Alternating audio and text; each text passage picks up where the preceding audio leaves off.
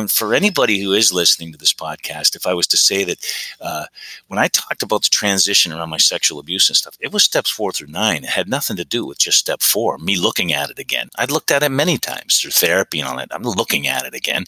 When I put in the last column all the things that I had done in my life relative to that and to, uh, just the things that I had done to people, I began to lose my victimization. I began to lose my perspective that somehow this world has been damaging to me. I started to see that I had been damaging to it.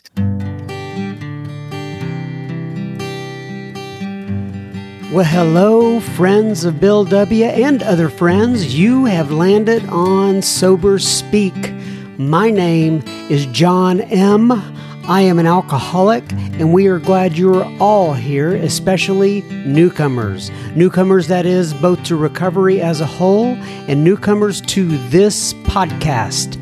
Sober Speak is a podcast about recovery centered around the 12 steps of Alcoholics Anonymous.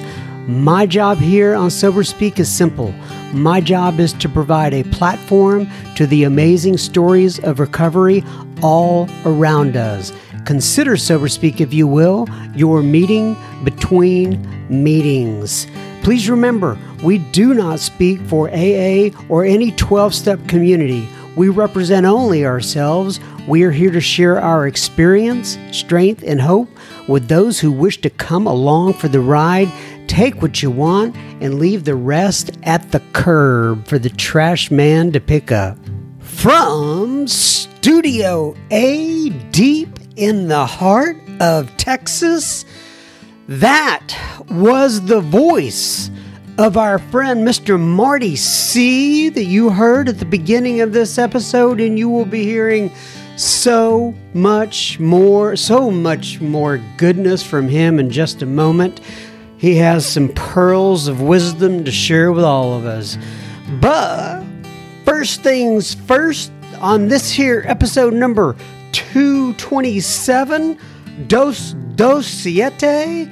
This episode is brought to you by Tammy and Jane. Do you know what Tammy and Jane did? Well, they went to our website, soberspeak.com, and they clicked on the little yellow donate tab and they made a, a contribution. So thank you so much, Tammy and Jane. This episode is coming right out to Ewans. I, John M., just another bozo on the bus, will indeed be the chairperson for this meeting between meetings, and I am truly honored and privileged. You can't see me right now, but I'm kind of bowing, you know, like you would bow before somebody, to serve all of you listening in. So take a seat, if you will, around this virtual table, and let's get started. I have many of you throughout the years uh, who have uh, written in or come up to me when you see me and say, John M., where should I start listening to episodes now that you have whatever it is to uh, whenever the time was at this point it would be 227 episodes right well it's hard for me to tell you where to start because all of the episodes are like children to me. They're all fantastic. But I can tell you that we just recently published on the website uh, the top. Okay, when I say top episodes, I mean most listened to episodes of 2021. And we also have the episodes from 2020 and 2019 on there. And those were either voted on by listeners or they were uh, the most listened to. And so, anyway, you can go to our uh, website and along the uh, oh, what is it? What is it we got?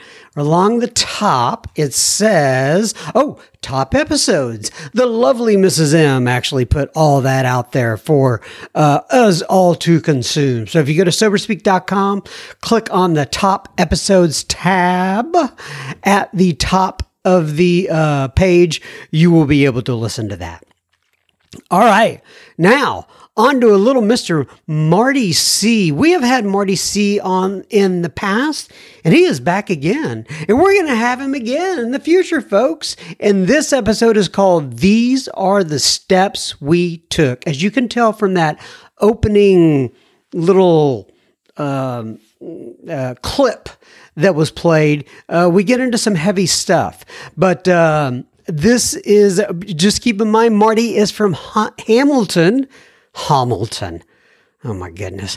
Hamilton, Ontario, Canada. And he got sober on July 16th of 1987.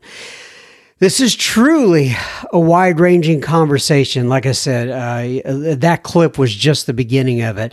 We talk about two stepping, uh, Marty's 14 year experience in Alcoholics Anonymous when he met Mark or when he when Mark Houston told him, "Marty, you are asleep dreaming that you are alive." And that got Marty's attention.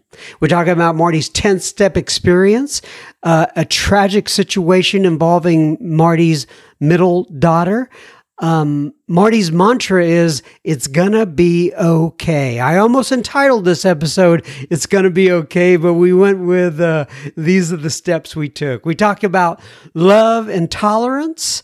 Uh, and so much more. You truly have to listen to this one all the way through because at points it's funny, Sometimes it's very emotional and to the point uh, where you can hear a pin drop.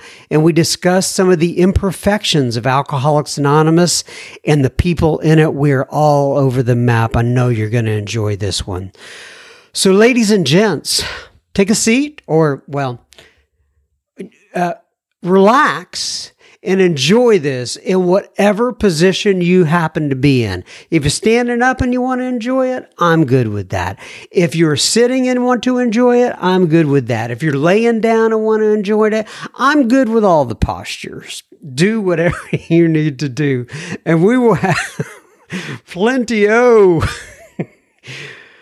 oh, we have plenty of listener feedback at the end of this here ep. Enjoy Marty C.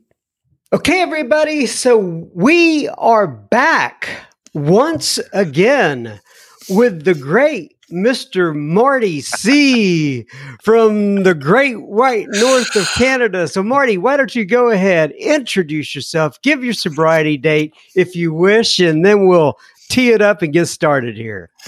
Well, yeah, the most important thing is uh, I'm an alcoholic. My name is Marty Cosgrove. Uh, I'm a sober member of Alcoholics Anonymous in Hamilton, Ontario, Canada.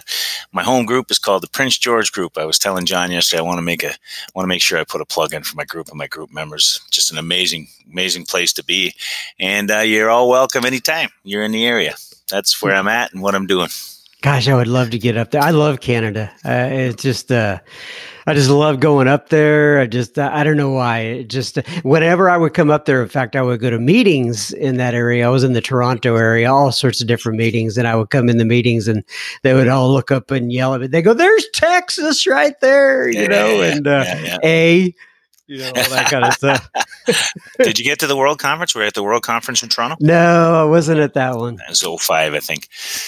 We have yeah. a great. day. We got a great roundup called the Ontario Regional Conference. It's a, that's a great uh, roundup. If you ever were coming up for a function uh, for an, an, activity, that's the one to come up for. What month is that in? What month of the? It's usually April. It's usually in April, May. Okay. Like it's in the early spring. Okay, is that one of the most? Is it one of the most well attended conferences in the area or in yeah, Canada? With one of the better itineraries, you know, it's just a, it's it's probably a, it's our premier event in Ontario. Yeah. Okay. Super. Well, for those of you listening in, also, I hope they're able to come in, and uh, I'm sure you will. You'll be there. Yeah. You can go see Marty C. Just let him know you're coming beforehand. You could always email. I didn't say this on the last uh, episode, but you can always email me at John J O H N at soberspeak.com, and I'll get you over to Marty. I pass all these comments on, and I'd love to hear any comments that you have regarding the speakers. So yesterday, well, we covered a lot of area. And as you know, we uh, we kind of ran out of time, and I had to schedule some more time, get you back on the calendar today. And I'm so glad you're here. But we we were able to talk about well a, a lot of things, but I want to talk about two things right there at the end. Oh, and before I go into that, we were talking a little offline here and and I was saying no no no no, no like hold on I want to get that uh, on on uh, uh on the uh the actual the episode.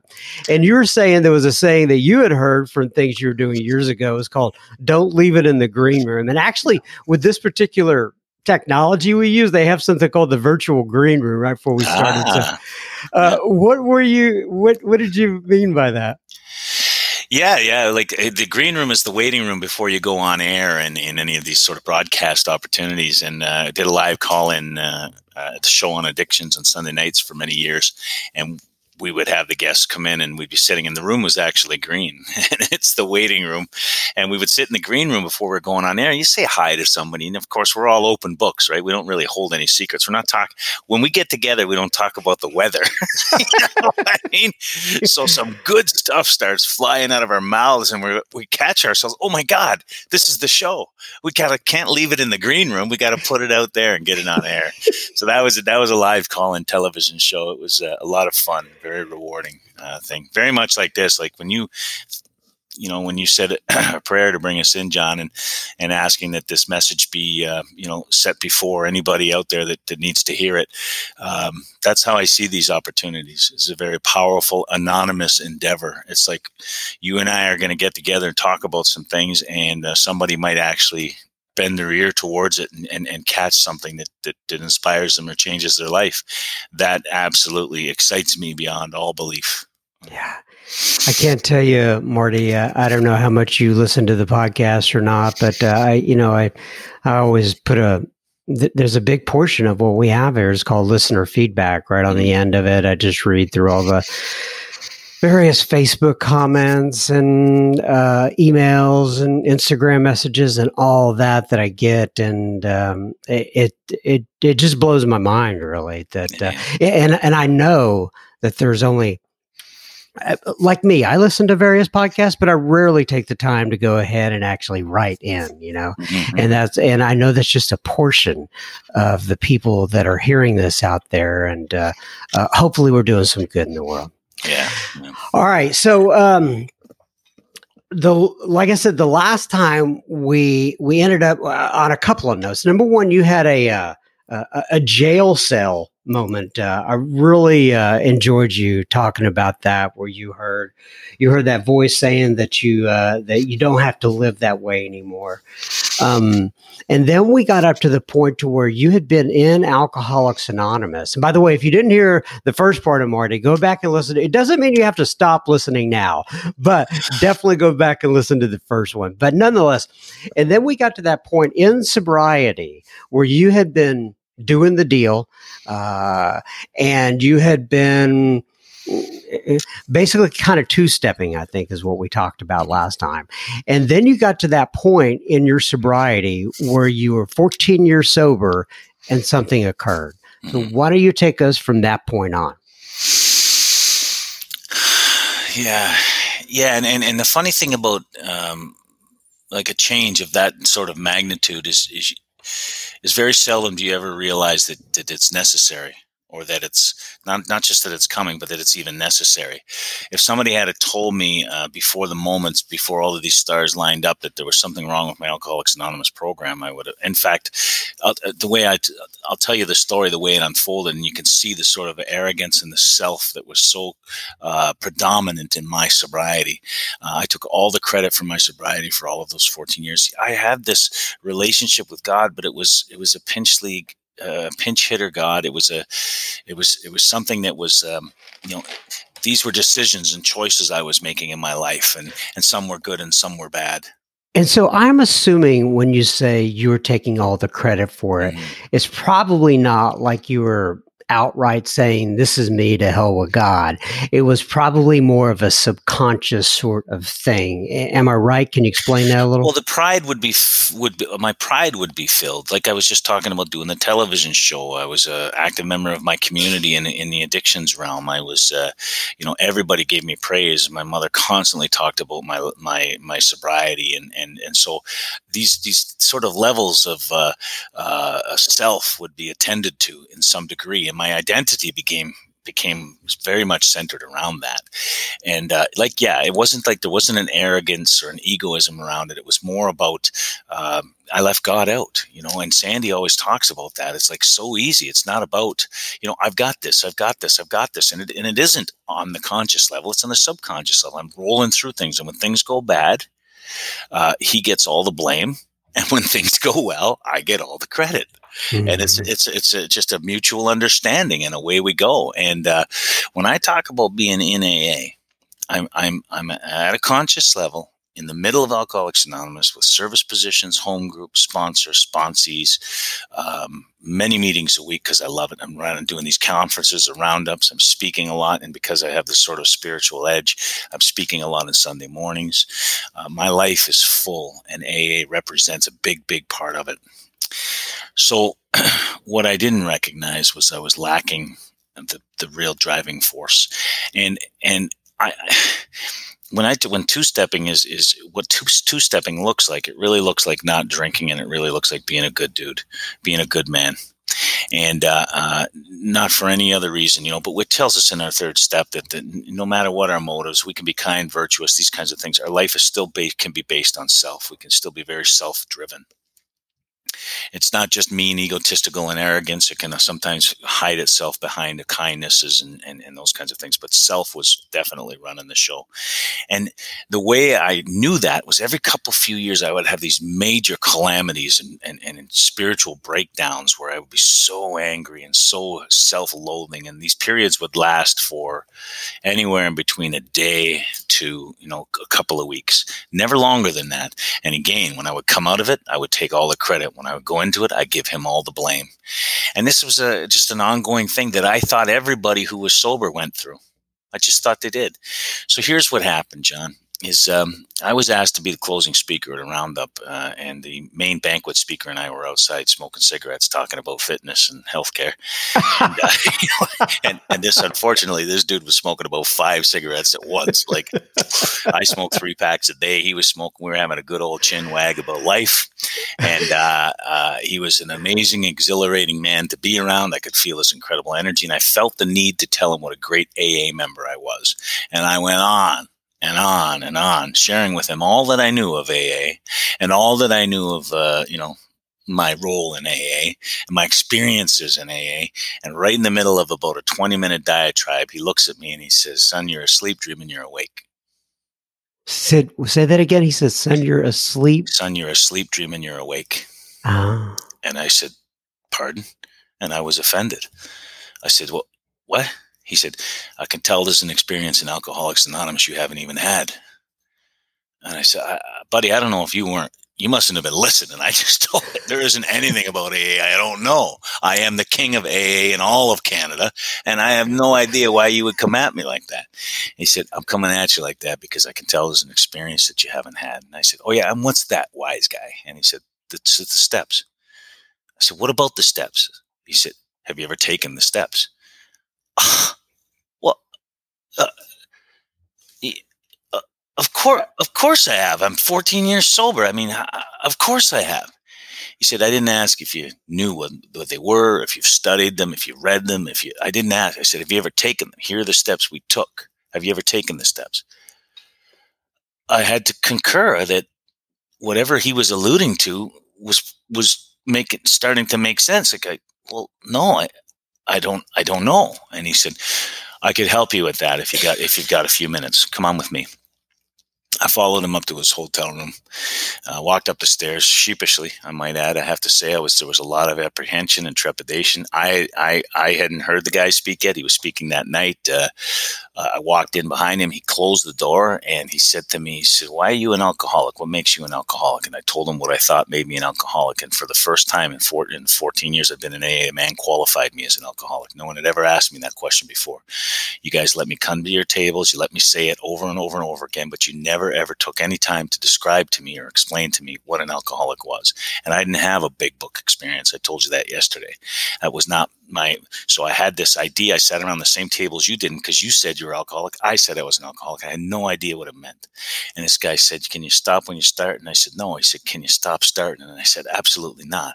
He said, "That's what an alcoholic is." That's it. And so we started to have a conversation around step one. And I said, Holy crap. No one had ever done, had this conversation with me before about powerlessness. He says, It's the only issue in Alcoholics Anonymous, Marty, powerlessness. You either are or you aren't. And he says, And if you are, then you need power. If a lack of power is your problem, then you must access that power. You've not taken the steps. You've never done that. And I thought, and I'm getting goosebumps talking about John because he was right. He was right. And as he walked a little bit more into the room, I followed him into the room. And we're talking about minutes here, not hours, days, weeks, months. We're talking about a transition of moments. And as I followed him in, he said, he said, you know, you were talking a little bit about God outside. It's not, it's, I have no doubt, he said, that you believe that there is a God, but do you believe that God knows you? Do you, do you, do you have that experience? And I said, no. He said, well, because you're, you know, when it says that, do you now believe or you're willing to believe? he says, I, I, understand in the second step, you're probably, you're, you're good with that, but God is everything or else he is nothing. That's not what the way you live. You live a life based on self, according to what you were telling me outside. And mm. again, I had to concur. I had never seen that stuff in the big book. And he said, God is everything or else he's nothing. What's your choice? And I said, everything. I didn't realize, even realize until we were done that. Well, I'll, I'll keep going. And he said, now, he said, uh, you, when we talk about making a decision, Marty, this is about sitting there and, and, and, you have this powerlessness, this need for power, and then you need to make a decision to access that power. And he said, We use this little prayer to access this power. This is what we do. He said, Would you say that prayer with me? And I said, I will. And then when we got down, he said, Would you get down on your knees? And I said, I will. And he moved the coffee table apart, and us two big guys, because he's a big, he's a big James Coburn looking dude, big, handsome, barrel chested guy with silver beard, silver hair. And we draped our arms over each other, and he started saying a third step prayer, a prayer I had never heard before, 14 years sober. And in the prayer, for the first time in, in praying, I actually heard the words of the prayer in its their literal meaning. And I began to feel the shift inside my chest. If I could try to explain it, I could never do it justice. And I knew that something of incredible magnitude was beginning to take place. And when we stood up, I really believed when I stood up uh, about eight or 10 minutes with this man, I believed that I was a different man. And so what we did was we sat down and we talked, and he talked about all the things that were blocking me, driven by self. And he asked me about my life, and, and there was nefarious, uh, there was dishonesty, there were affairs, there was, uh, uh, and then some of them were overt, some of them were more clandestine. There was all kinds of uh, uh, um, manipulations around finances and these kinds of things, and dishonesty in my marriage, and and uh, you know parenting. Like I was angry at times, and, and I would never allow myself to be honest about that with with other AA members. There was a lot of stuff in my life that because I'm 14 years sober, I'm not supposed to lose it. Those kinds of things. These things started to break open. And he talked about a four step inventory, which I had never done in my 14 years of Alcoholics Anonymous out of the big book resentment, fear, sex conduct. We're going to look at these things. So he helped me set up my four step inventory. And when me and Mark Houston parted ways, uh, I have never been the same since. He spoke that evening I hugged him as he left. And after that time, I checked in with him on my four step inventory about a week later. And our relationship uh, was never uh, connected live again, but through messages and, and, and, and, emails and these kinds of things, we had contact. And he, I just kept him abreast of the progress. Within a couple of years, he came up to do a conference up here in Canada, the CA conference, and I was able to to just to say hello to him and spend some time with him there. But other than that, that powerful, powerful moment, that that that moment to me is the same as the it's exactly the same as the moment for Bill when Bill met Bob. It was no different. And so because because something major and powerful has shifted inside of me because this man had an answer. So I was having a Dr. Bob experience. This man had an answer. And uh, and that's what happened. I got driven into the 12 steps. Now, having had a spiritual experience as a result of these steps, I tried to carry this message to alcoholics. You should have seen my sponsees' faces. I had a stable of sponsees for 25, all for 25, 30 guys that have never taken the steps. All of us running around, hitting on women, you know, dances and, and campouts and, and uh, all kinds of activities and all kinds of service positions and, um, you know, bad relationships and financial blowups, playing sports together and all that kind of stuff, doing AA. not one step, not one step among us. so that's what happened. That's that's what happened. That was the trans. That's the, that was the transformation period in my life. And then Charlie talks about the same thing as 16 years sober, and I was 14 years sober when it happened to me. It was like it was just this transformation.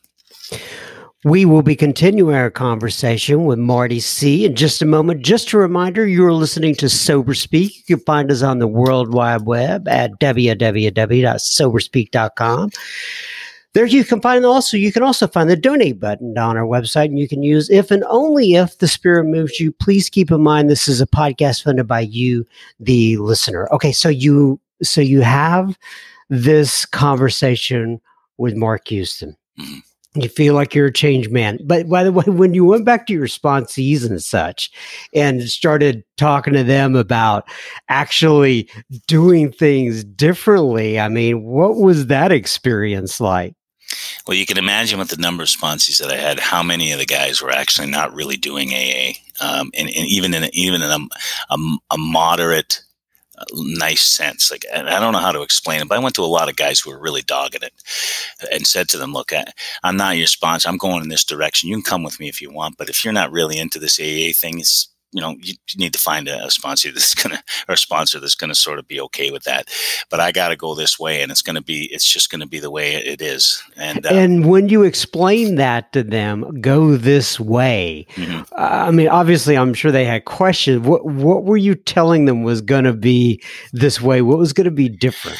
It was the 12 steps. It says like if you're not gonna take the steps i got nothing here for you. I've been sitting here trying to problem solve for you for years. I, I you know I, you know my story so i'm, I'm an ex-con uh, who have been I've been lousy in relationships. Uh, you know, I, the only time I ever spent any time in any banks or anything was to make withdrawals of money that didn't belong to me. And the whole thing about it was like, so I've got these, uh, uh, uh I've got this history. People and my sponsees are asking me financial questions, you know, and I'm giving them. I'm 25 years old. I'm giving grown men marital advice and, and advice about their children in university. I've never had a family of my own at all, you know, and and and that's because that's what everyone else was doing. They would come to me and they would have a problem, and I would solve that problem. Some of the most ludicrous responses too because I, I, was making shit up as i went and i thought we all were doing the same thing. And i thought that was my job. I thought as a sponsor it was my job to have every answer that a guy asked. Oh my god. Can you imagine john? Not you know and, and i had an answering machine one of those old tape answering machines you know with the tapes on them and every day i would come home and it would be filled it would be filled. And so one by one, I would call the guys back and I say, you know, you need to leave her. And then a click. And then the next one would be like, you need to go to a hospital and get that looked at. And then the next one would be like, and you can hear in there, there is no mention of any spirit, God, connection, no steps, nothing, nothing. No go help another alcoholic, nothing nothing and and and because i was so driven by self i didn't even recognize selfishness and self-centeredness in the other individuals i was trying to help now, the, now I think that underneath that, when I talk about two stepping, step one, or you know, I'm I got a big alcohol problem. Step twelve, help people. I did help a lot of people. You know, I, I, I make a joke if you hear my talks lately. It was because I was 240 pounds of, uh, let's say, energetic rage when I first got sober. and so I was a good guy if you needed to move things. so, so my sponsor and I, the first five years, that's what we did every weekend. We were moving people. And I thought that was AA help. I thought that's what they meant. And they say, Oh, what are you doing this weekend, Mark? I don't know, but I'm probably moving somebody. And we were moving somebody every weekend.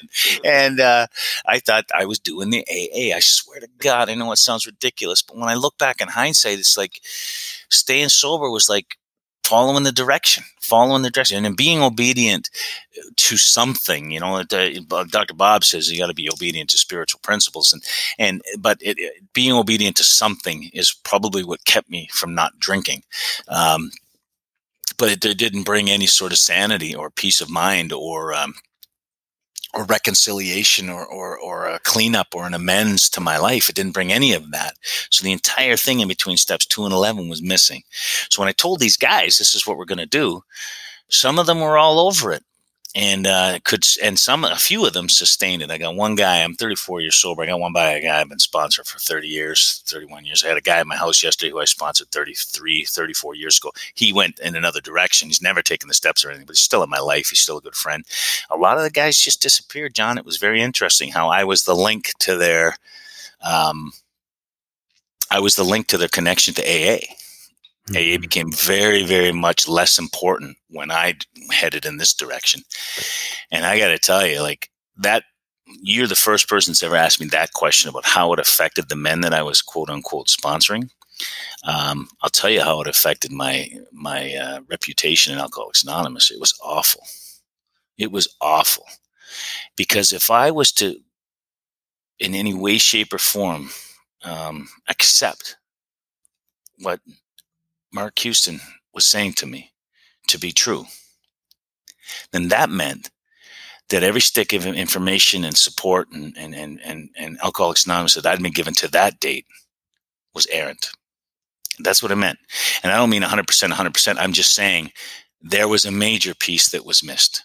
And if it was missed by the message carriers to me, how far and how deep was it? Well, when I came back, in fact, that Sunday, uh, my sponsor, who was sitting out in the audience, that Sunday, uh, uh, my first sponsor, um, I, I, I'm I'm just so I'm just so natural, right? I had that experience on the Saturday, and my wife was with me, and, and she'll attest to this. Like something very powerful moved inside of me, and, and I was reduced to tears about two things about what, what had I, had I missed all these years, and then of course now the joy of the opportunity to grow more because I thought I had arrived. I already thought I had hit everything in AA there was to hit. Now, like I said to you yesterday, oh my God, like there's, there's every day is there's more, you know, and so. So uh, when I got up to speak the next day on that Sunday, uh, my sponsor was sitting out there, and I said, uh, "You know, I, I have never taken the steps. Here I am. I'm your Sunday morning speaker, and I've never had a 12 step experience. I've mm never taken the steps and I could, didn't take the steps and, and my sponsor didn't take me through the steps. How could he take me through the steps? He'd never taken the steps either. And I thought, and I pointed to him. See what I'm saying? Like I, I'm up at the front of a room with, with six, 700 people and I, and I shovel it off like that thinking we all know this. I'm, I'm just going to say something that we're all, we need, we, we are all going to become aware of I'm going to let the cat out of the bag, so to speak. Well, people don't want to hear that. And he was very upset with me and has not talked to me since. Really? Yeah. In fact, in fact, he there was a campaign, a bit of a campaign that took place to besmirch and and uh, and uh, harm my reputation. and, and so, did did you all get to talk? Did he say why he was upset? Did he, no, not he hasn't, but there's a lot of other people, you know, and it's it's a very tenuous thing because it just separated the town, it separated the city, and like I said, I, am I'm active, I'm involved, and now I'm going to come at it from a 12 step perspective. Everything I come at is going to be about the new guy, uh, working with others, uh, the Big Book of Alcoholics Anonymous, and a 12 step 12 step perspective. I always tell people I'm not a big book thumper. Like I I, I got into the book, I, it became a very important part of my life. I became friends with Charlie Parker, Myers, Chris, and a lot of the guys, you know this, these are my friends now, right? Chris Schroeder is one of my best friends. So I become uh, very involved in a in a in a group of folks that speak this same language, and this is the message we carry. Well, there's a separation that took place here. So I started having all these one day roundups, and I called them uh, a day in the steps, and I had these all these roundups here where people could come and uh, be in, in invested in their own journey and their own discovery rather than me sitting up at the podium. I never get asked to speak in my area at all. I speak all the time abroad, but I never get asked to speak. Um, they always say that you're vilified in your hometown, right? So, so, uh, well, so that, maybe somebody will hear this and think otherwise. Uh, have you ever talked about this, like, kind of publicly before from the podium? Yeah. Okay. Some people actually, some people uh, suggested that I, I stopped a few years ago. It was with a lot less uh, love and tolerance. Um, you know, it was like uh, there was a. Um, not an aggression. I don't want to say an aggression, but there was I was hurt, right? I got hurt by uh, the fact that all I was trying to do was explain my experience and say, you know, if if if the 12th step says having had a spiritual experience as a result of these steps, my jailhouse experience on July the 16th, 1987, albeit dramatic and transforming, is not the message of Alcoholics Anonymous. And I was trying to carry that message for many years that you had to have a spiritual, powerful spiritual awakening like that. So, but no idea about how to get there. Hope it happens for you. This is what I was describing yesterday. Hope it happens for you that you get desperate and in pain enough that you have to scream out for help. Well, little did I know there was actually a 12 step process, which sponsorship is, is, is basically charged with the duty of carrying that message to you. And that isn't me pointing my finger at the sponsors. It's like it's groupthink. The whole uh, and I'm and there are when they say there are pockets of enthusiasm of Alcoholics Anonymous, you've heard that saying before, right? Mm-hmm. Pockets of enthusiasm. Well, that must mean that there are if there's pockets of enthusiasm, that must mean there's pants of non enthusiasm.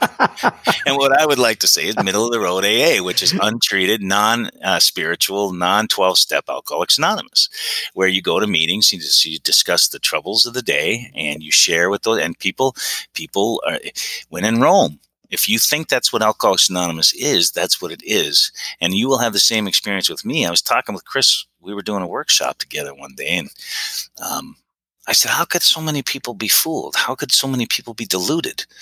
And he said, "It's it's his theory, um, and I happen to agree with him. I won't be able to repeat it as well as he stated it.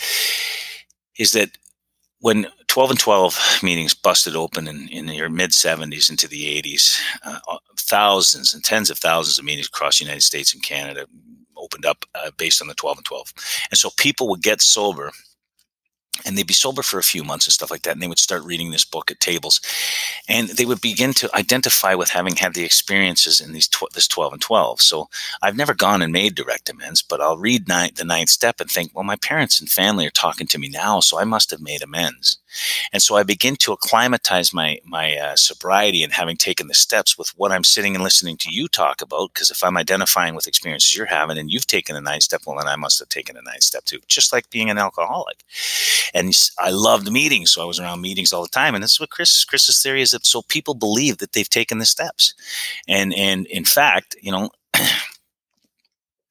There is a specific mm-hmm. directive way to engage in the process of the 12 Steps of Alcoholics Anonymous, which is a program.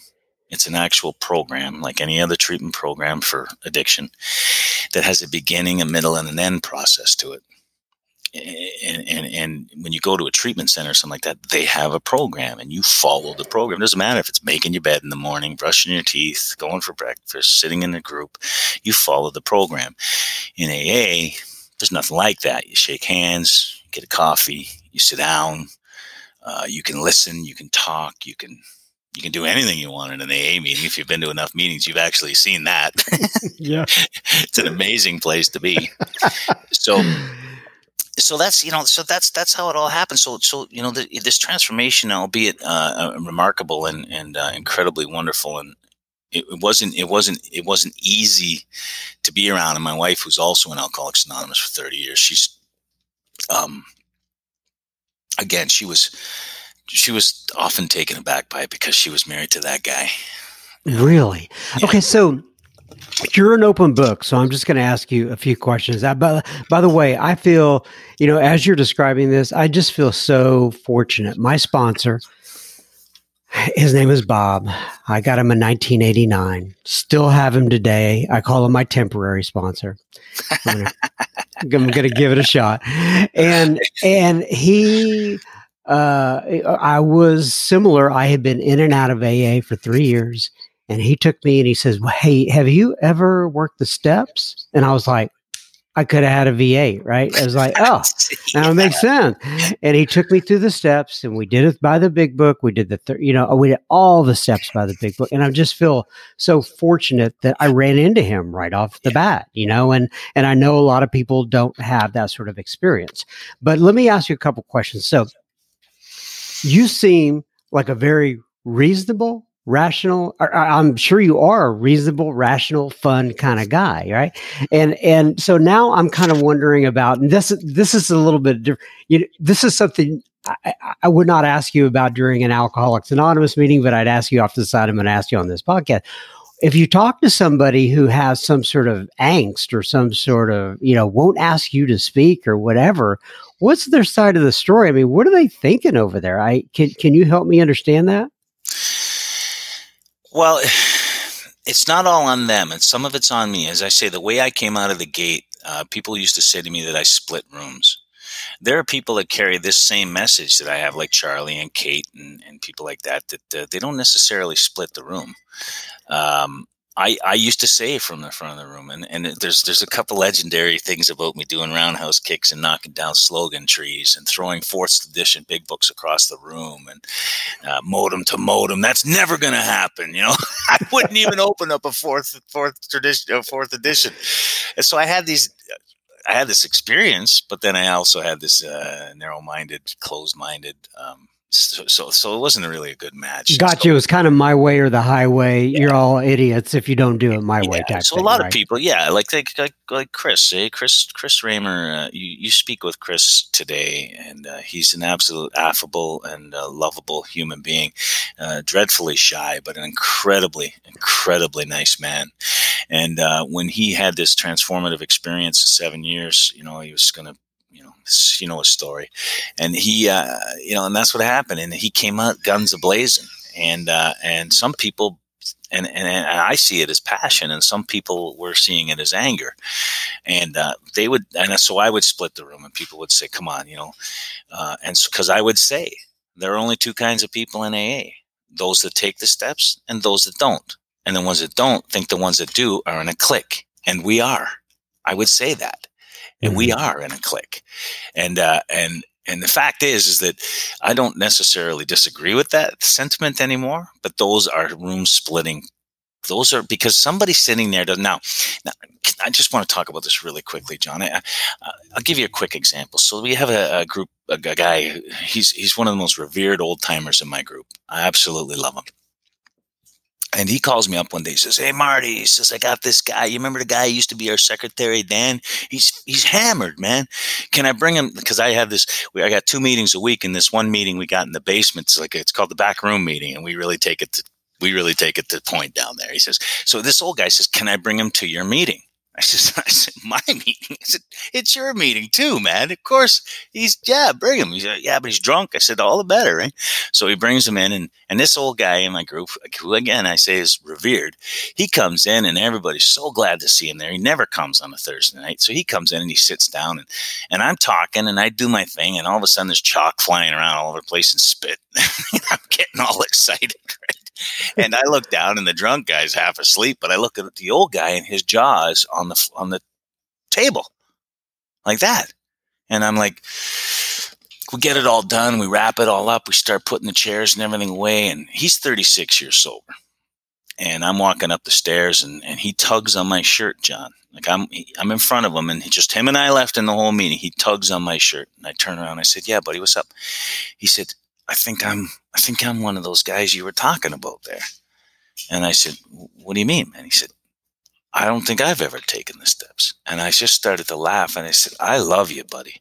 If I was to scour the world, the earth for a father, I'd pick you. I don't know whether you need to take the steps or not, but I knew that.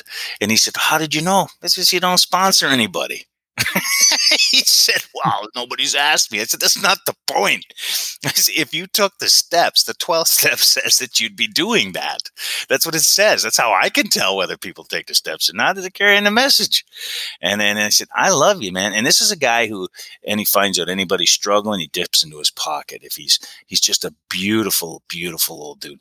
So there are many occasions like that. And I take guys through the steps in my basement. I got guys for 25 and 30 years stepping up to the plate and saying, you know what, Marty, I heard you speak there a couple of weeks ago, and there's no way I had the same experience that you guys are having. So let's see what's going on here.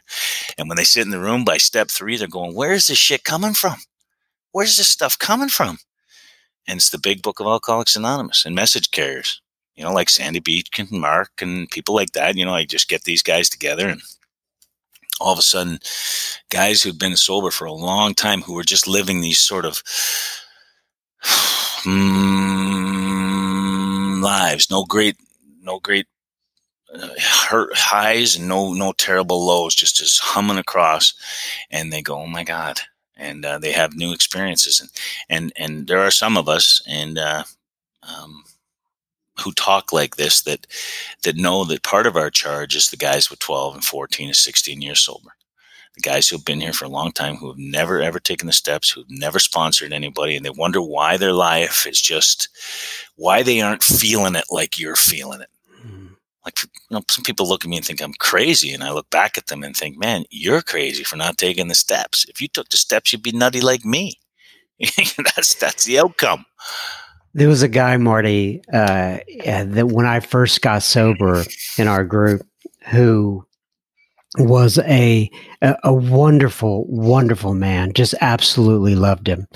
Um, and he was a traditions expert. Uh, he really and he kept the the group kind of on the straight and narrow, and made sure that we were considering all these things that he did in a in a really nice way, and I liked him.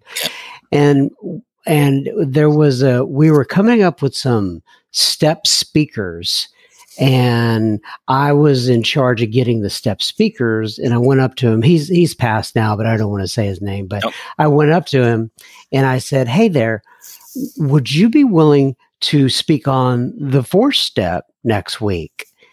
And he said, "Well, John," and he was like 25 years sober, I think, 20, 25. He said, "John, I've never done a four step." And I was, and it just, I remember it just kind of blowing me away. Uh, and there's another guy in my group, David G, who says he's been on this podcast many times. He says, you know what insanity is, is, is being part of a 12 step program and never doing the 12 steps, you know? I mean, it doesn't make a lot of sense. Uh, it doesn't but it's so the norm the power of the norm is so strong. Like it's the group think and people again like when i started getting when i started getting more more i didn't get less I was passionate all the time, but I, I stopped being I, I, stopped being offensive, and and the thing about is is is was I was never ever pointing at anybody. I was you know, I wasn't pointing at anybody, uh, but I would have people come up to me. And here's the thing that happens: don't forget, I'm 34 years sober. I'll still have people come up to me today, and they'll say, "Oh, come on, Marty, you don't you don't remember me back in 1987, 80, 89, I, I, talking about the steps?" No, no, no. No. And I'll say to them, so, so, so what? You you had a twelve step experience. You someone took you through the steps. Oh yeah, I went up north there for six years. Remember, I was up north, and uh, this woman took me through the steps. And I say, and you came back to Hamilton, just kept it secret. Like I don't, like I don't understand. Like, and I and I'll say to them, please don't say that. Please don't say that because I have this discernment inside of me of what it looks like to have a 12 step experience. You know, if like, like that, that's first sponsor I told you about. I, I'll know when he takes the steps when I hear this, when I hear the knock at my door. Now I've gone four times at the direction of my current sponsor to uh, to sit and make amends with that man because he saved my life, and I and I owe him my life. He saved my life, and uh, and he resists any dialogue or conversation about about that stuff. So that's okay. So I back off and I leave it alone. This, I mean, this guy went on to high level service positions. He's really well known in, in the world in Alcoholics Anonymous. And uh, it is what it is. But I know that when he takes the steps, that's what'll happen. Now, you know, I, I, I, don't even know how I don't even know how to describe it anymore. Like there's no um, and so the guys. Here's the funny thing: is that in this community now, when I talk about this Prince George group in this community in Hamilton, is that it's it's flipped over, like it's flipped right over. Now everybody who's new coming in, they go into the steps right away. They have sponsorship and are sponsoring people within you know weeks, couple months, having had this twelve step experience. And some of the older guys will go, "That's blasphemy." like, no, it's our big book. And and and and these new people who are coming, they don't know there's no other way they don't know that there's a, a way where you don't actually have to do anything you know? Mm-hmm. where where the the most of the information at most meetings will be driven towards stopping you from doing anything. You shouldn't do that for a year. You shouldn't sponsor people till you're five years sober. You shouldn't uh, and you don't you shouldn't no you don't need to make those amends. And most of the you know most of the uh, uh, the conversations is driven towards what not to do and uh, and so they've got these young people with like three months of sobriety, and they're out there sponsoring new guys. They're going down to the detox and putting on meetings and stuff, and people are going, "That is so wrong. It's, they're sick. They can't help other sick people." Thank God that we didn't rely on that when Alcoholics Anonymous was formed. thank, thank, God, thank God our co-founders were so well when, right. You know, when, when, AA was founded. God, you know, it's all we always been the half blind leading the blind. I, I, don't, I don't understand it. You know, I don't understand it. Okay, so you're going to have people listening to this, Marty. That and and some, you know, I, I, can always tell you that when something comes up in a meeting that I'm attending, and it is slightly kind of on the edge. Sometimes, I, I, I used to not like it, but now what I have found out that for me is that it helps me to crystallize what I actually believe. Right? It kind of it, it it puts that that that th- that stake in the ground. So here, so here, the reason I'm I'm saying that is because I've got a feeling there are going to be people listening to this that are a little divided on this, and I'm okay with that. I'm good with that. And so, what I'm asking, what I, I, I, if you would please share your experience, strength, and hope for the ones who are sitting there and they're saying to themselves, you know what? I, am I've experienced what Marty's experienced.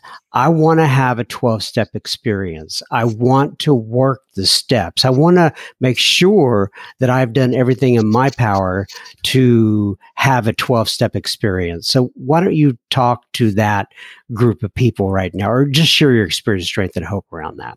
Okay. Okay. So, so alcoholism demands treatment. There's no doubt about it.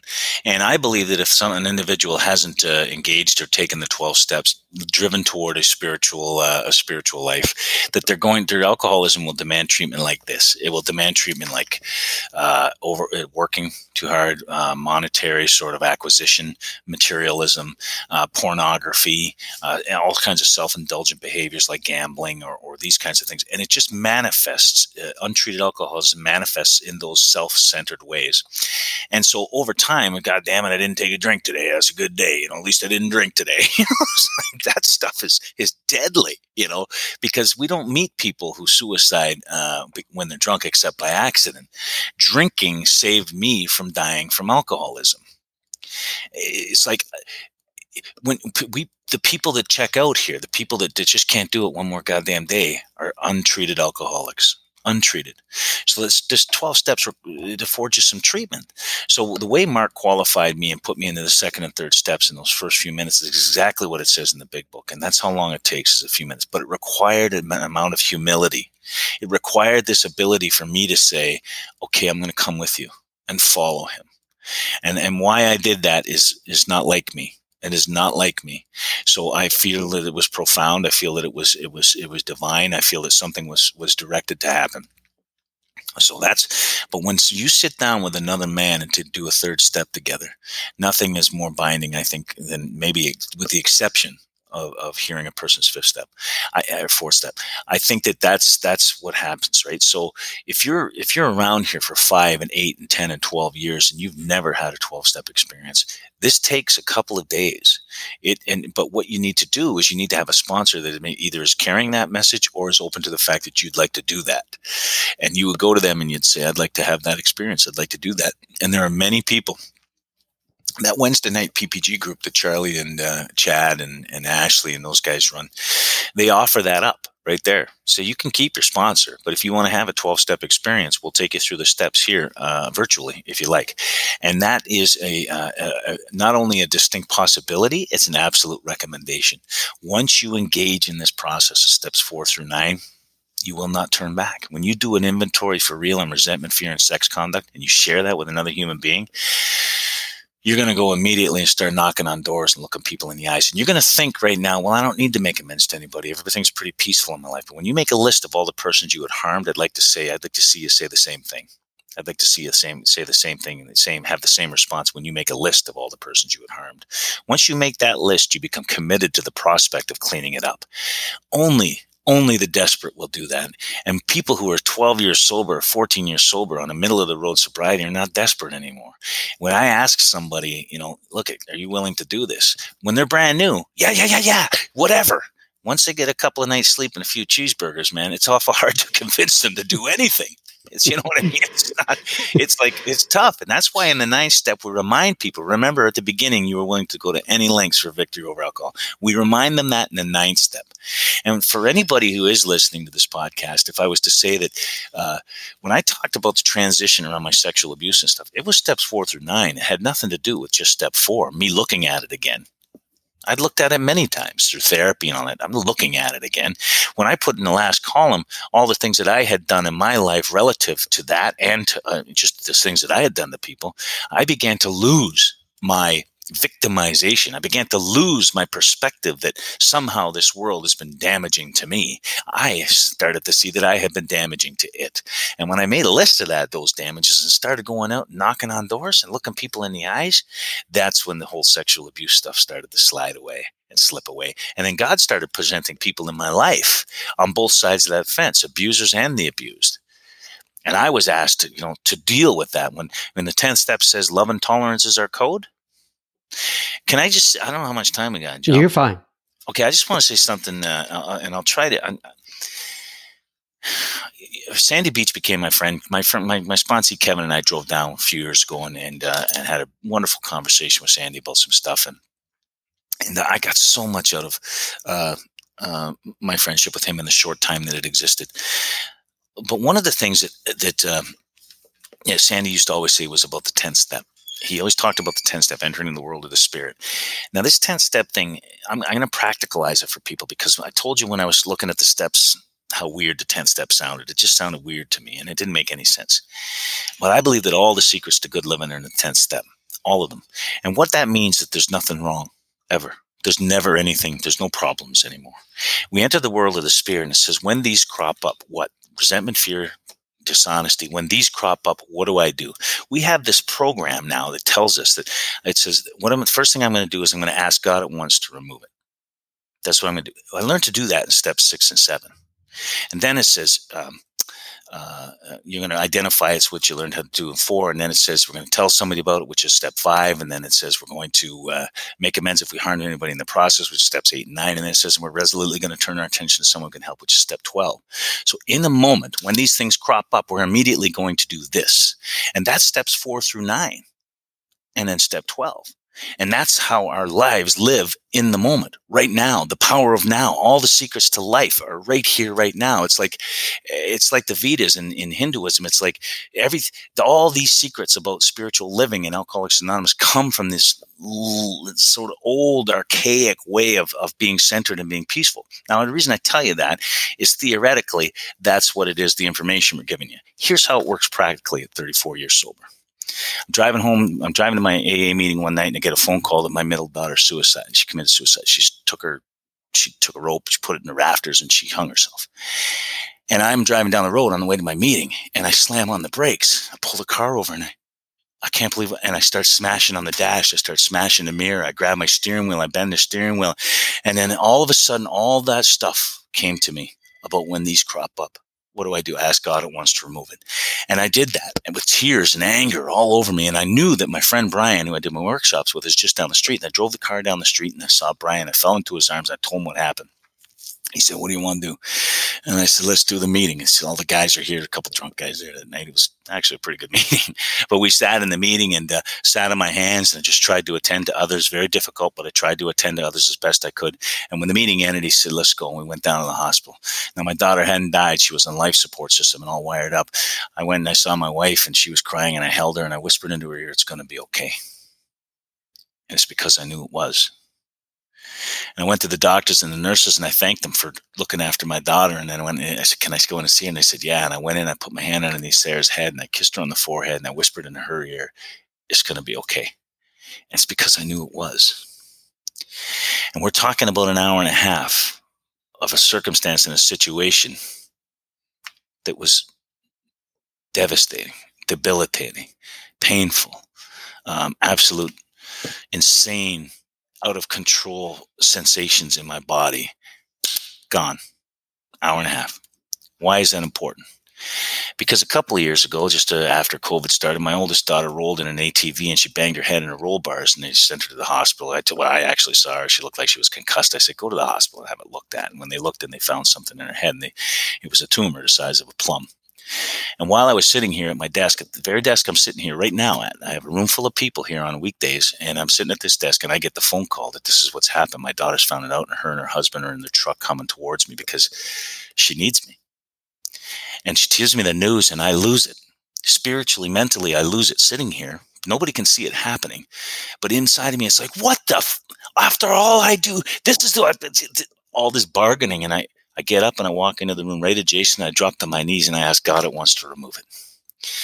I said, yeah, I'm not going to be of any use to her if she doesn't come. I came out and I told my colleague, which is three feet from the door, exactly what the news was I just got. And I said, I'll be right back.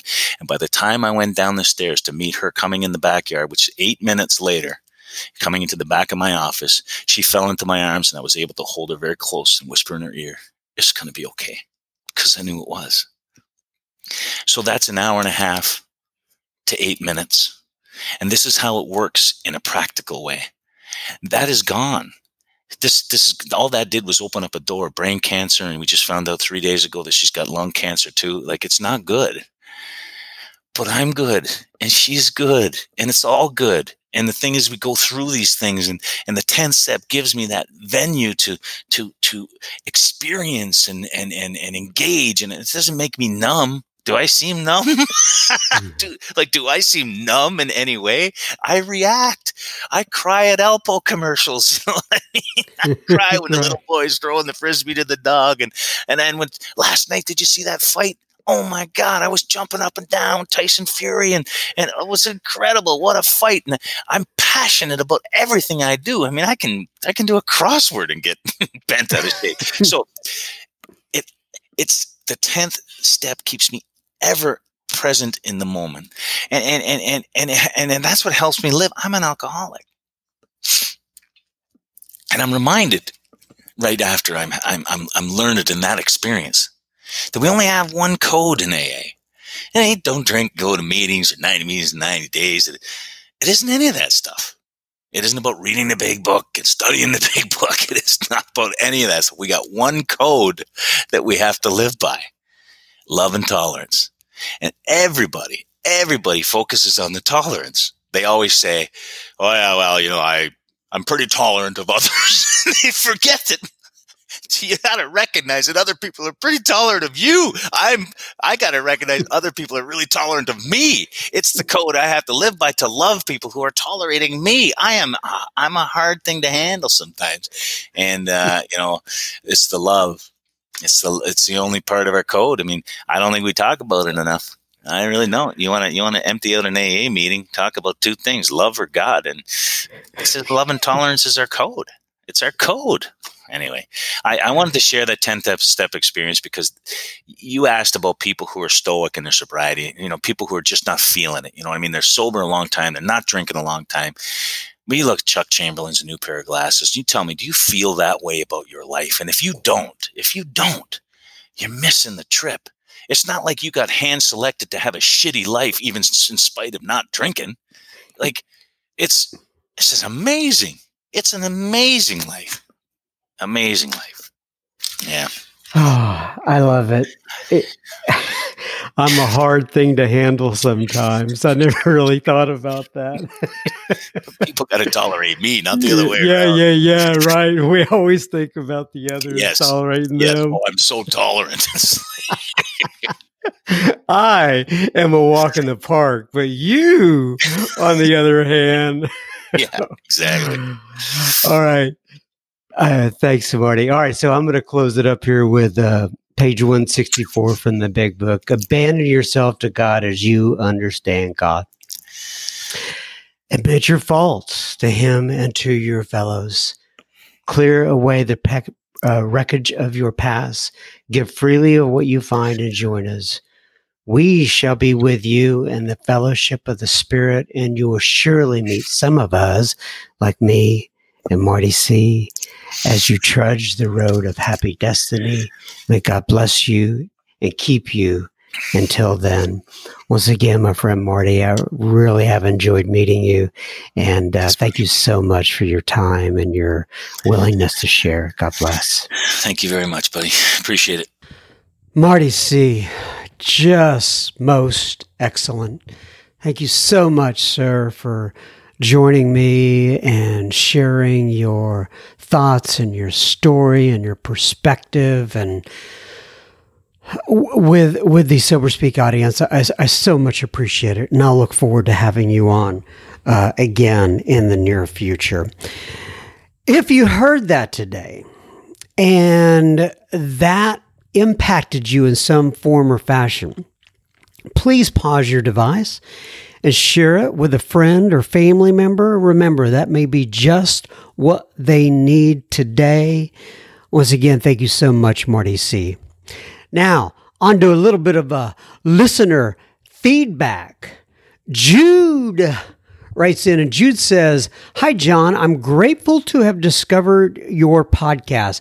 I've been trying to get sober and stay sober for the last nine months with some good stretches, but I still haven't gotten it to stick. I've been trying to work with my sponsor and do the steps. I've been going to meetings, but then I'll trail off. I'm writing because something that uh, one of your recent guests said, Doug R., really stuck with me. He commented on recognizing that he was talented and intelligent, and yet that was not enough. I feel like I'm in the same situation. I have advanced degrees and I know I'm pretty smart, and yet I haven't been able to stay sober. Thank uh, that asking for help from a higher power has been hard, and I've not been doing it well. I know that's where I need to be focusing. Thanks to Doug and for sharing his story. Bess Jude. Well, Jude, there many folks out there just like that. And uh, that's one of the reasons I wanted to put that particular uh, uh, letter or email at the top of this episode. Um, and because uh, there are many folks, uh, and I've tried to do it myself, trying to outsmart God, trying to outsmart the program, and thinking that our human reasoning could carry us far enough. But in my experience, that does not work out too well. But thank you so much, Jude, for being vulnerable and writing in. Chris writes in, and Chris says, I live in the small town of Maysville, Kentucky. I'm 35 years old, and recently, on January 7th, 2022, I needed help with alcoholism. I am currently at a rehab facility in Jackson, Mississippi called Defining Wellness. This is my first time ever getting help with my alcohol abuse. Your podcast was recommended to me by Brian, he says his last name, Brian P., who resides in Texas and is also in recovery. Well, I don't know if uh, Brian told you this, Chris, but Brian's been on the uh, the uh, podcast uh, many times over. Anyway, he says, uh, I recently read a book called No More Vodka in My Orange Juice. This was a really good read, and I was able to relate to it. Thanks. Regards, Chris H. And then he gives his phone number. Well, Chris H., God bless you. It sounds like you're on the right track. I'm glad uh, Brian recommended uh, the podcast to you and uh, keep us posted. Michael J writes in, and this is not Michael J. Fox. So like it's Michael and then his last initial is J. Nonetheless, he says, Hey, John, I love the podcast. Found it about two months into my second try in Alcoholics Anonymous. It has really helped me tremendously. I started listening with Mumbai Mike, and over time realized that there were just so many to get caught up on, and I've listened to all of them now. For those of you who don't know, he's Mumbai Mike he's talking about was the first episode that I ever did. And that's episode number one. And he went back and he found that. And I guess all the rest of them. You have listened to quite a few episodes, Mr. Michael J. That's great. Thank you very much. And, and you know, anyway, just I'm flashing back now to Mumbai Mike. And I've talked about this a little bit on the, the program before, but I just, I went to a meeting one day and I knew I was thinking about starting this podcast and I had like a microphone set up and I didn't really know what I was doing. And this guy named uh, uh, Mike was visiting from uh, India, which is where he lived. and uh, we ended up titling the episode Mumbai Mike. And I got him over there, recorded him, and just you know he gave me something to to to kind of figure out what to do it with. So I'm like, okay, I have this recording. Now, what do I do with it? How do I get it out there to people? And so I'm very grateful for Mumbai Mike. Anyway, back to Michael J. Michael J says, I love listening over. I really want to get in touch with the kitchen table AA guys. All three of them has, have really opened up my program. And again, over the last five months. My last drink date is July 13th, 2021, and discovering this podcast was obviously a gift from my higher power because I seem to be listening to the perfect speakers at the perfect times of struggle. I've plugged the show at my home group I, t- I attend. It's called the Fog Lifters of, of St. John's, Michigan. and in other uh, towns nearby, and the Al-Anon and the Al-Anon clubs of Lansing. I love the title of that uh, meeting, the Fog Lifters in St. John's, Michigan. If you're out there and you're one of the fog lifters tell Michael J. I said hello. But nonetheless, he says, I have a wonderful sponsor who himself has a wonderful sponsor. I used to love to listen to talk radio, Howard Stern and etc.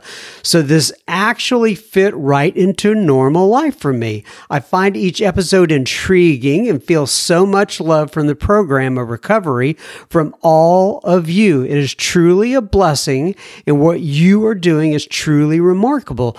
Not not to cut out any of the other podcasts, but for this alcoholic, this one, Sober Speak, is the one that fits me the most. I listened through Spotify and I found that there is actually a big book podcast by Howard, and it's an audible version. A big book podcast by Howard. Is he talking about Howard Stern? I don't think so. But uh, anyway, that's very interesting. Anyway, I says I like to listen to stories in that, and I use it to read along at home, like a mini big book study. Laugh out loud. This has been very helpful to me in understanding uh, understanding better the writings, and I thought it might be useful to the listeners. May we all be blessed in our paths. However, they may be laid out, and may God guide us to all the happy destiny, happy destiny we are deserving as His children. Thank you for what you do, John M. in all aspects. Being able to listen right when I need to has been tr- has been the remedy for situations that I may be baffled by, and for some reason that happens to be right when I need it. Is it odd or is it God? I don't think I've heard that one before. I thought I'd heard them all. Nonetheless, and he says, God bless you all, Michael J. Is it odd or is it God? Thank you, Michael J. Thanks for writing in. That's very kind. Janice writes in and Janice says, Hi, John. I'm so glad I found your podcast. I love having a meeting between meetings. I was born and raised in Charleston, South Carolina, where I now live with my husband and two children, five and seven. I realized I had a drinking problem in 2007 after watching my aunt nearly die in the ICU from a year of alcoholic drinking. I first came to AA in 2018, scared and shaking, could really, uh, couldn't really take it in. So scared, a high school friend of mine set me up with a woman who happened to be a nurse. We met a little before the meeting and she walked in with me. My first meeting was not a good one, so I didn't think AA was for me. I kept in touch with the nurse for a couple of weeks, but eventually ended up going in inpatient for suicidal thoughts. Taking away alcohol, my coping mechanisms revealed some major depression. After a brief three day stay at a psych ward, when a 30 day treatment center, uh, uh, th- then a 30 day treatment center for mental illness. I came home, but suicidal again and went to another psych ward for 10 days. Being away from my kids for 45 days was excruciating. AA meetings were brought to the hospital, and I went every night and that they were offered. I started to relate to the people who shared. I continued to go to AA meetings almost daily post hospitalization, but didn't realize that that wasn't enough. I needed a sponsor and found one. We attempted working the steps, but my whole head and heart weren't in it. I was able to stay sober for over 500 days by joining a sober mom Facebook group, but without working a spiritual program, I relapsed. Then I continued to relapse many, many, many times over. I couldn't stay sober for a little while, and then the fact that I didn't have emotional sobriety would bring me back to the bottle. As of January 3rd, 2022, I decided to take my life. I'd been living in a hell I created in my mind, and I couldn't take the pain anymore. I took a few months worth of, of two of my prescriptions, and I thought that that would certainly take my life. My husband, my husband found me not breathing well and called 911. I was taken to the ER and then an ICU. I woke up in the ICU not sure if I was dreaming. After a couple of days, I came to and a nurse knocked on the glass doors of my room and waved at me. She said hi, and I was looking better. Where had I seen this woman before? Then I remembered her holding my hand in the ER. I knew her, but wasn't sure from where. Then it dawned on me she was the nurse who took me to my first AA meeting. Wow. God was telling me to go back into AA. I eventually got my cell phone and I was able to attend AA meetings via Zoom while in ICU for eight days. I was transferred to a local psych ward for four days and then came home. I have attended a meeting every day since, sometimes more than once a day. I found a sponsor via the Zoom meetings. I call her daily and we meet twice a week and read the big book in 12 and 12. I'm about to start on the fourth step. I pray every morning and night. At first, I didn't know what was going, what I was doing, but I'm starting to learn. AA is saving my life. If I drink again, I die. I know this for certain. My two children need me, and I need to get well for myself so I can be the best mom possible for them. My aunt now has five years sobriety through AA, and she is a great person for me to talk to. I have seen the program change her into a beautiful, peaceful person for me to talk to. I have seen the program change. Oh, I'm sorry. For me, uh, a beautiful, peaceful person, and it gives me so much hope. I'm making sober friends. I haven't had friends in a long time. I thank God every day for AA and the people in the program. Thank you for your service and your podcast, Janice. Wow, Janice. Um, thanks for writing in. That is, um, yeah, it took my breath away for a second. Um, and uh, uh, gosh, I don't know what to say. I'm I'm so glad that your attempt to take your life was unsuccessful for both you your family, uh, your children, your husband, uh, and for all those near you. Um, and uh, it, it, sounds like you're on a great path, and I'm so glad to hear that. Uh, please keep me posted, Janice. God bless you. Paul writes in and he says, Hey, John, I'm in British Columbia, Canada. My sobriety date is October 18th, 1989, 32 plus years. I originally became aware of SoberSpeak on a Facebook group I started calling, I started calling, and, and it's called Sober Seniors of Alcoholics Anonymous. So I, am I'm, I'm assuming somebody can search that up there, uh, Paul, uh, if they're in Facebook and uh, come find you. So uh, if you're interested in sober seniors of Alcoholics Anonymous, I hadn't tried to find it in Facebook, but I'm just assuming that it's there. Anyway, he says since then I've had the opportunity to listen to a number of recording and enjoy the shares. I enjoy working with newcomers when I share.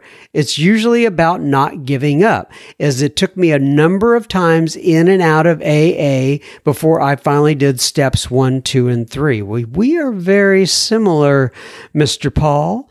Anyway, he says, Thank you for your service. And if you want, please keep in touch. Take care, Paul. Well, thank you, Paul. I appreciate you. And we've been sober uh, about the same amount of time. I got sober in 1989 after going in and out myself, my friend. I completely get it. Mary writes in, last but not least, and Mary says, Hi, John. My name's Mary M., and my partner Andy B. and I live in Newport, Rhode Island. I found out about your podcast on the secret Facebook group from my partner, who is an avid fan of your podcast. He works on a car carrier ship and listens every week because he can't make it to meetings while he is away. I am looking for more recovery support online to supplement my AA meetings and found your group. I have seven and a half years sober and my partner has 17. I honestly haven't listened to too many of your podcasts, but the ones I have to, I've enjoyed very much. I look forward to listening to more in the future. Mary M. Well, Mary M., God bless you.